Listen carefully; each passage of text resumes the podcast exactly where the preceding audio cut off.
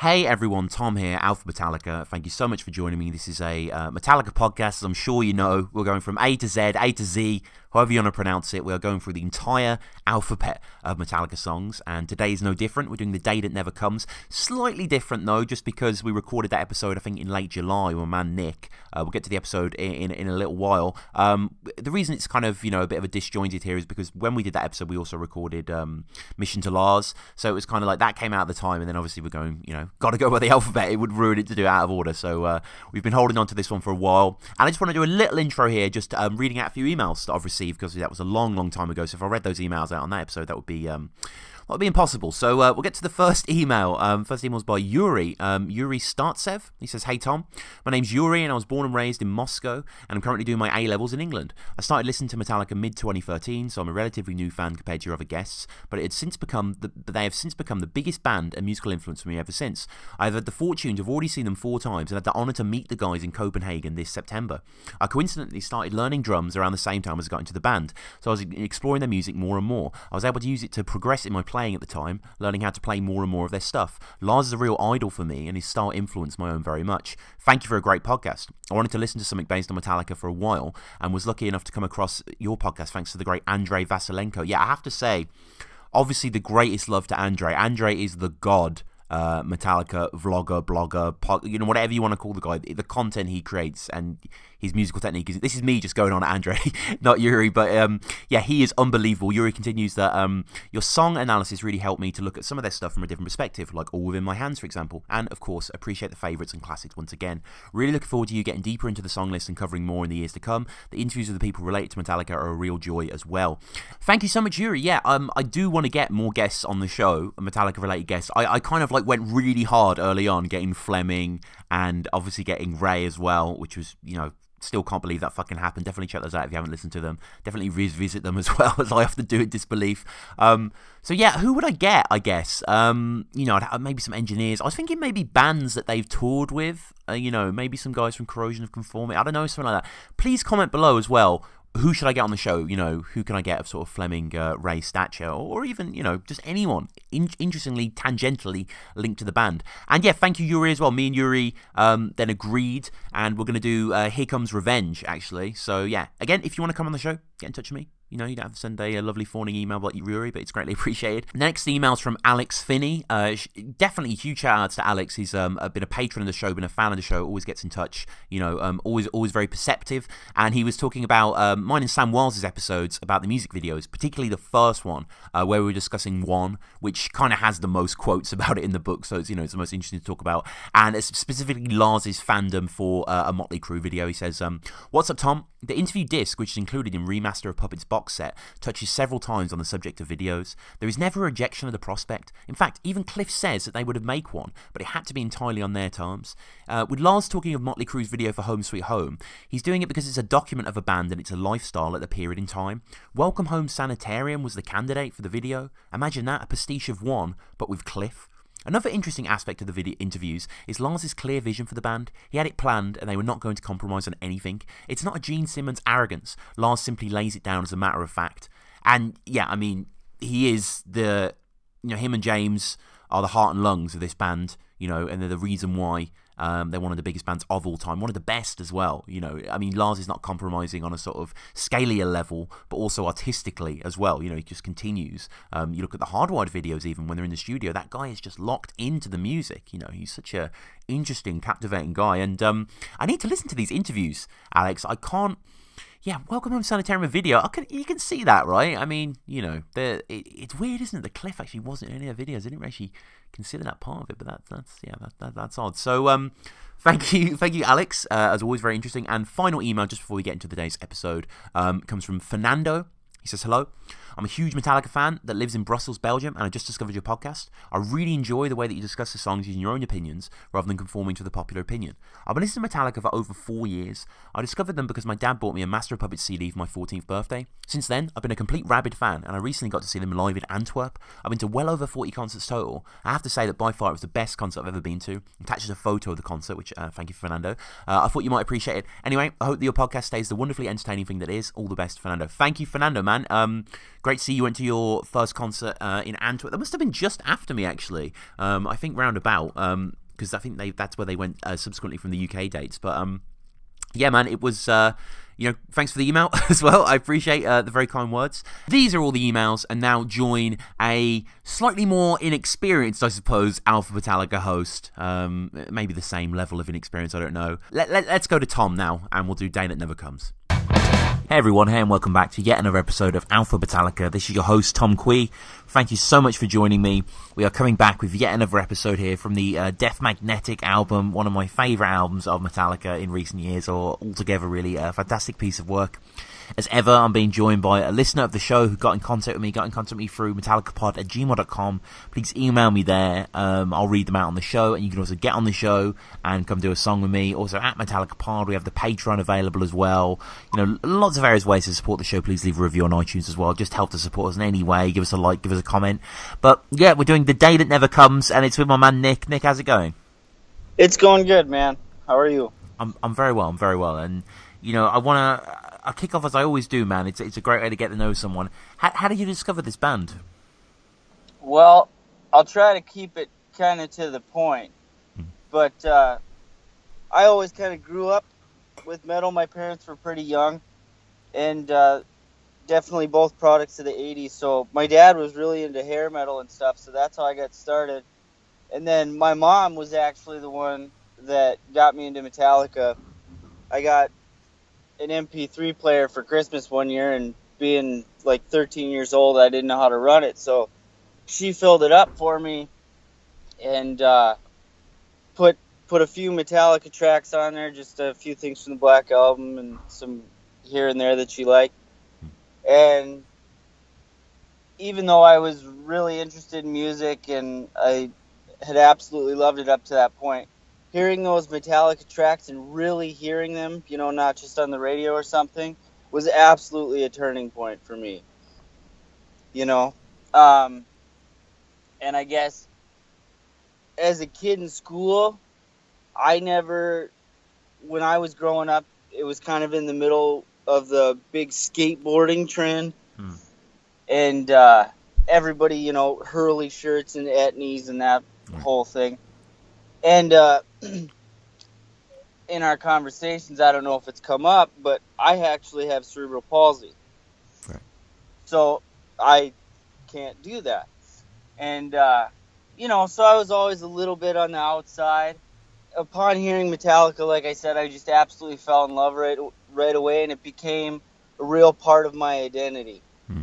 You know, at that point, it was it was something for me to be involved in and hold on to. You know, definitely, man. Yeah, and the, the song we're coming to today, um, "The Day That Never Comes," you know, it was the the sort of the comeback song to a certain extent, wasn't it? It was kind of the lead single off Death Magnetic after the long break. Like, how do you remember initially coming across it? I picked up the album the day it came out, actually, mm. um, but I heard the single obviously before the the local rock stations were all pumping it. You know, it seemed like at least once an hour you'd hear it. I was actually initially a little surprised that after I heard the whole album that that was the single, mm, mm. the the lead off. Um, not that it's a bad song or anything like that by any means, but given that the record was supposed to sort of be their comeback, you know, return to roots kind of thing, you know, I'm a little more surprised that they didn't lead with all nightmare long or something like that. Yeah, yeah, I think I think leading with all nightmare long would have been a bit more brazen, really, a bit more successful because them having day that never comes. Like, don't get me wrong, I like this song, but it's in that sort of unforgiven sanitarium mold, kind of like this sort of angsty ballad ending. And you know, I, I enjoy the track, but I agree. Even something like My Apocalypse, you know what I mean? It's something a bit right. more just this is what the album is because that's what I really like about Death Magnetic. It's kind of transplanting those '80s ideologies successfully into a kind of post St. Anger, you know, spectrum. Yeah, absolutely, absolutely. What's What's interesting is you know even like down to sequencing, or you know it's it's the fourth track on the album.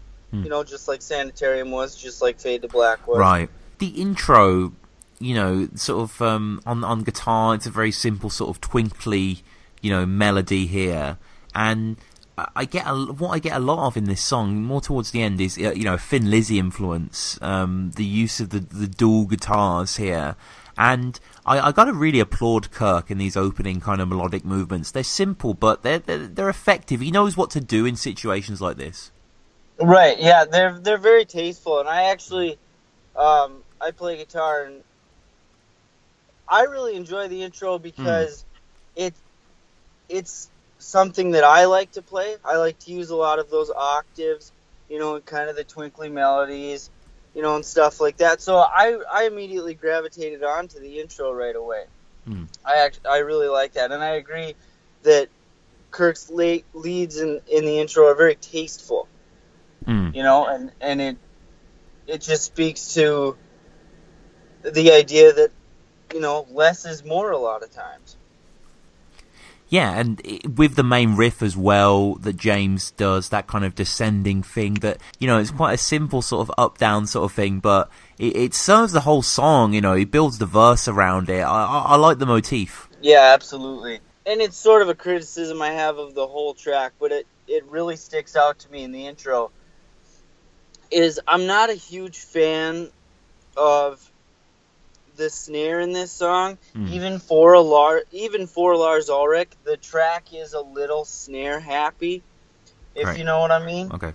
And and it in that intro, it's the snare sort of slaps you in the ear. I feel like mm. and kind of distracts you from what's going on. That's sort of a feeling that I have about the whole track in general. I don't know what you feel about the lyrics um, in the sort of main verses. Some of the lyrics I quite like. I think they're quite powerful. Some of the lines I think are a little bit faux for me. Mouth so full of lies, always a bit leaden, personally. Right. Um, the lyric is yeah, like you said, it's it's a little uh, transparent at mm-hmm. times, mm. but it it works because I think it opens up the song to really um, interesting interpretations. You know, you have the video, for example, for the song, which sort of has I don't know if you watched it beforehand yeah. or remember it, but it sort of has that war motif and you know things like that. And then in interviews, you've heard mentioned that it's a song that sort of reflects like a father son relationship. Mm or um, like I, I read Lars one time commented that it's sort of a song that touches on feelings of, you know, resentment and things like that. And whereas like when I heard it, the first thing that I sort of grabbed onto, and what I kind of initially think of right away when I hear it is sort of that um, the the song about like a, uh, a poor relationship, you know, some sort of like domestic issue between a like a battered woman type thing. Hmm. You know, um, and her sort of waiting for the day to escape that situation and things like that. So the lyric works on different levels, which is nice. You know, and, and I think being that it was the lead single, you know, so that was the general public's first taste of the record. In that way, it that was a, I think that was a smart move. Hmm. You know, because you had di- different people from all sorts of different backgrounds that could grab onto the song in a different way. And for me, I mean, you know, the song does have disputed origins. Um, I understand that, but I think James summed it up best. There's a there's a quote from him basically saying, uh, "The day that never comes starts off as a ballad, then becomes five minutes of insanity. It's kind of like one." And that is what I personally love the most about this song is when it kind of pulls the shackles of, and it just becomes mostly instrumental with those very heavy, like descending twin guitars and just the sort of shifting chord patterns. It, it's frenetic. I, I love it. Absolutely, and that's that's also for me the real shining moment of the song where it, the pedal just hits the floor, you know. Mm. Um, and it it it has that real like like you mentioned, like when it has the real frenetic climax and then it just sort of ends on that. It never comes back around to the to the simpler melody or anything like that, and that's a nice touch. Yeah, Kirk solo that you know, is is about what what what's your feelings on on Kirk as a whole, Nick? Are you, are you like a big fan of this guy or? Well, I I have always been a fan of Kirk, obviously. Mm. Um, I think in the last couple albums, I think his playing has suffered. Um, you know, and I, I think part of that obviously comes from, you know, being a family man now. And, mm. you know, Metallica is so much more now than just playing guitar for, any, you know, for him or really any of the members. It's so much more than just their instrument now. Uh, I think one of the things that I miss the most about Kirk when you want to talk about like his playing now or how he is now versus back in the day is his tone has changed so much. Right. And it's become a lot rounder and I think you can sort of trace that back to like load and reload when you had Kirk doing more of the rhythm sections and things like that in the studio. So they had to sort of round his tone out so that it fit with James's better. And I think that that same idea has sort of carried. But I really miss that sharp, biting tone that Kirk's leads had on, you know, Master of Puppets and even mm. the Black album. Mm-hmm. Mm-hmm. Yeah. yeah, they're a little more easy on the ear these times, and they kind of center around kind of familiar esque patterns that you kind of give him as a kind of you know you don't mind because it's Kirk sort of thing. But yeah, it's not like you know electrifying. What what is electrifying is those main dual riffs, and what I love is a very simple move is they repeat the riff on each E string, so the bottom E string then the top E string. Like it's a very almost playground trick on guitar, but it works here quite well. You know that's pretty indicative of James's style. I, mm. I hmm. think it's I think it's uh um, a technique that that he's really mastered, and I think I don't think you could find a player, you know, that has sort of mastered that idea better over the years. You know, it's James is often regarded as one of the best and sometimes the best rhythm player in metal, yep. and I think you know that's just that pattern just shows why. You know, because I always I always listen to stuff like that, and I know if myself I can't sing and play at the same time to save my life. You know, but he's gotta he's gotta sing while he plays it. He's gotta keep the the crowd amped up. I, I really enjoy that. You mm-hmm. know, and that's I think that's my favorite part of the the song actually is right when that heavy riff comes in. You know, and, and it repeats, and it's just got that that little bit of a bounce to it, but it's still really heavy, and it I I feel like it has sort of a foreboding factor. It, it it sort of lifts up the flag and lets you know that that frenetic pace is coming. Mm. You know, mm-hmm, there's mm-hmm. Some, there's some foreshadowing to it. Yeah, yeah, the the open assaults of the E as well, the kind of almost drony at places, and it gives way to this kind of you know far more florid kind of guitar theatrics. It it, it's a great display from them, really, to kind of counteract any sort of critiquers or haters, and just to sort of show what they could do and still create quite imaginative. Like, like whenever I listen to it, it I always get really excited. I really like. It. Yeah, and I you know when you were talking about like the thin Thin Lizzy influence, and mm. you know even later as it as it picks up pace even more. You know, when the guitar mini section comes in, right? I what I really like, in sort of connecting it to what you just said, is that they're not afraid to sort of roll up their sleeves and really let their influences show, even though, you know, some haters, you know, or um, current metal fans might call that sort of idea outdated, you know, or, or other bands might not want to go there because they think it would be outdated. Mm-hmm. And Metallica's not afraid to do it, and they execute it perfectly. Yeah, yeah, no, and there's lots of good moments in this song. Like the, the "Love is a four-letter word" section, like that guitar riff's really good as well. Like it's kind of an open seven to ten, and then like it's kind of a heavier sort of chomp down as well. And it it just just James just forever coming up with clever little things to move the song around with.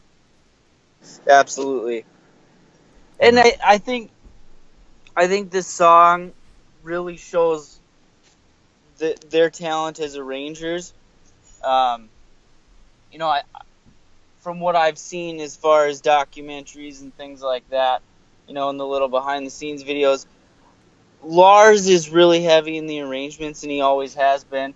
And I think this is a good example of how um, how successful Lars really is in that aspect, and what he's really able to bring to the band. You know, that's that's one of the things that I always bring up. You know, when you get the the classic, well, Lars is a shitty drummer, Right. so on and so forth. A, re- a real general statement would be that there would be no Metallica without Lars, which is absolutely true. But at the same time, I always take that step further because you got to give him credit that those iconic songs and those iconic arrangements, you know, that are um, on display in this song. You know, that's that's almost exclusively Lars, and that's that's important because that's the difference between, you know, being the greatest metal band in the world and just being another really awesome metal band is the power in the song, and so much of that comes from arrangements. Certainly, yeah, no, I completely agree. Like, as it is Lennon and McCartney, it is Hetfield and Ulrich, no doubt about it. They are Yeah. kind of the engine that keeps it going. And, you know, I like just the way James sings with his guitarist, where he's like, this I swear, this I swear. Like, you know, stopping and starting and kind of this real, this real desperation in this song. And it's kind of almost classic rock esque as well. The chorus, like, waiting for the day. Like, it's quite, you know, it, it's quite modern. Uh, you know, it has a certain appeal.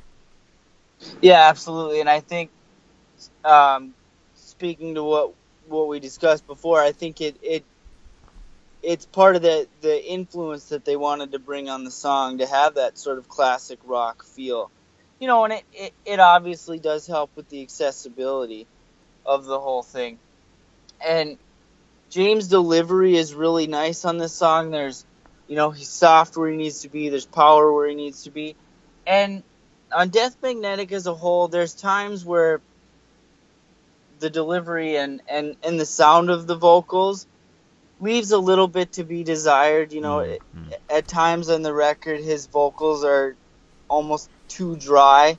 You know, there's there's not enough sort of shining up from a production standpoint. But on this song, that dry vocal really works nice, and it really pairs well with his delivery. Yeah, yeah, it really does. He does give a, a, a great, a great rendition on this song, and and the song as a whole, even though it's unique, as we say on Death Magnetic, stands as a, a great track. And um, they've done it live quite a few times as well on quite a lot of their releases. It's on Guitar Hero World Tour as well, so you know it's definitely got a place there. Have you um have you ever seen the band live? I actually just saw them for the first time in August. Oh, wow. Um, I was able to see them um, play the first rock show in a brand new NFL stadium in Minneapolis. Mm. So um, I got to see Hardwired debut live. Nice. So that was a nice little treat. Yeah, that's cool. Um, and and nowadays off Death Magnetic, obviously they cyanide is really the go-to. But it it would have been nice to, you know, hear something that hasn't come out in a couple years, and I would have absolutely been thrilled to hear this track. Mm, mm, mm. No, for sure, for sure. Um, it's been played 164 times live, so it's been given a, a fair outing. Um, from August 22nd, 2008 in Leeds, it was debuted. Last played March 5th, 2017 in Mexico City. So, you know, the song the song has got its airing there, and like I think among amongst fans, fair to say, you know, quite a favourite. Yeah, absolutely. And I, I think part of that comes from, um, you know, it, it being the lead single, and it was it was the fans' first real taste of this record that I think everybody wanted for so long. Mm. Um, you know, and as everybody talks about, and as we've talked about, um, Death Magnetic is a real achievement in that way. that it that it that it is the comeback album and that it's what everybody was looking for and now that hardwired is out it's nice to sort of look back and and see the connection between the two and and you know the growth that has taken place you know between the two albums. So it's it fits really well in the discography as a whole. You know i, th- I think an album when you can take an album in a band's discography and sort of bridge it to the ones around it and you know trace you know different influences back and forth that that's what makes a real successful album. Hmm. and and death magnetic definitely does that and and the day that never comes is is the memory that everybody attaches to it so And um, any any parting thoughts on Day That Never Comes? um not really i think i've i i think i've gotten it all out there man Mhm, mhm. No, no. Um, and please, people, comment below um, on the episode. Let us know what you thought of um, our take on it. What, what's your own take on Day That Never Comes? You know, I'm sure a lot of people have got a lot of opinions on this track, of course. Um, in in general as well, man. Like, what what is your favorite Metallica song? Do you have one? My, I would say my favorite track is "Disposable Heroes." Right. Nice. Nice. Nice. So, Um, it's, I, it's just classic Metallica has that that sort of group of of war related songs. You know, uh, "For Whom the Bell Tolls" and "One," and "Disposable Heroes" is in that sort of batch, and that song is just an absolute assault. You know, I don't know if I don't know if you've ever tried to play it, mm. but about halfway through, you know, your arm is numb up to your shoulder. yeah. It's a, it's a pretty intense track, and I I've always loved it. Yeah, yeah, no, yeah, you're right. It is an absolute gauntlet of a song, um, for sure, for sure. And in the time zone of sort of podcasting, we are just myself uh, and my guest are just about to go and do Mission to Lars, a review of that. But that'll actually be out before this comes out, as this is quite a way ahead into our alphabet. So definitely check that episode out as well. But um, this has been great talking to you, Nick. Great to discuss this song, man. Absolutely, man. Thanks for having me on.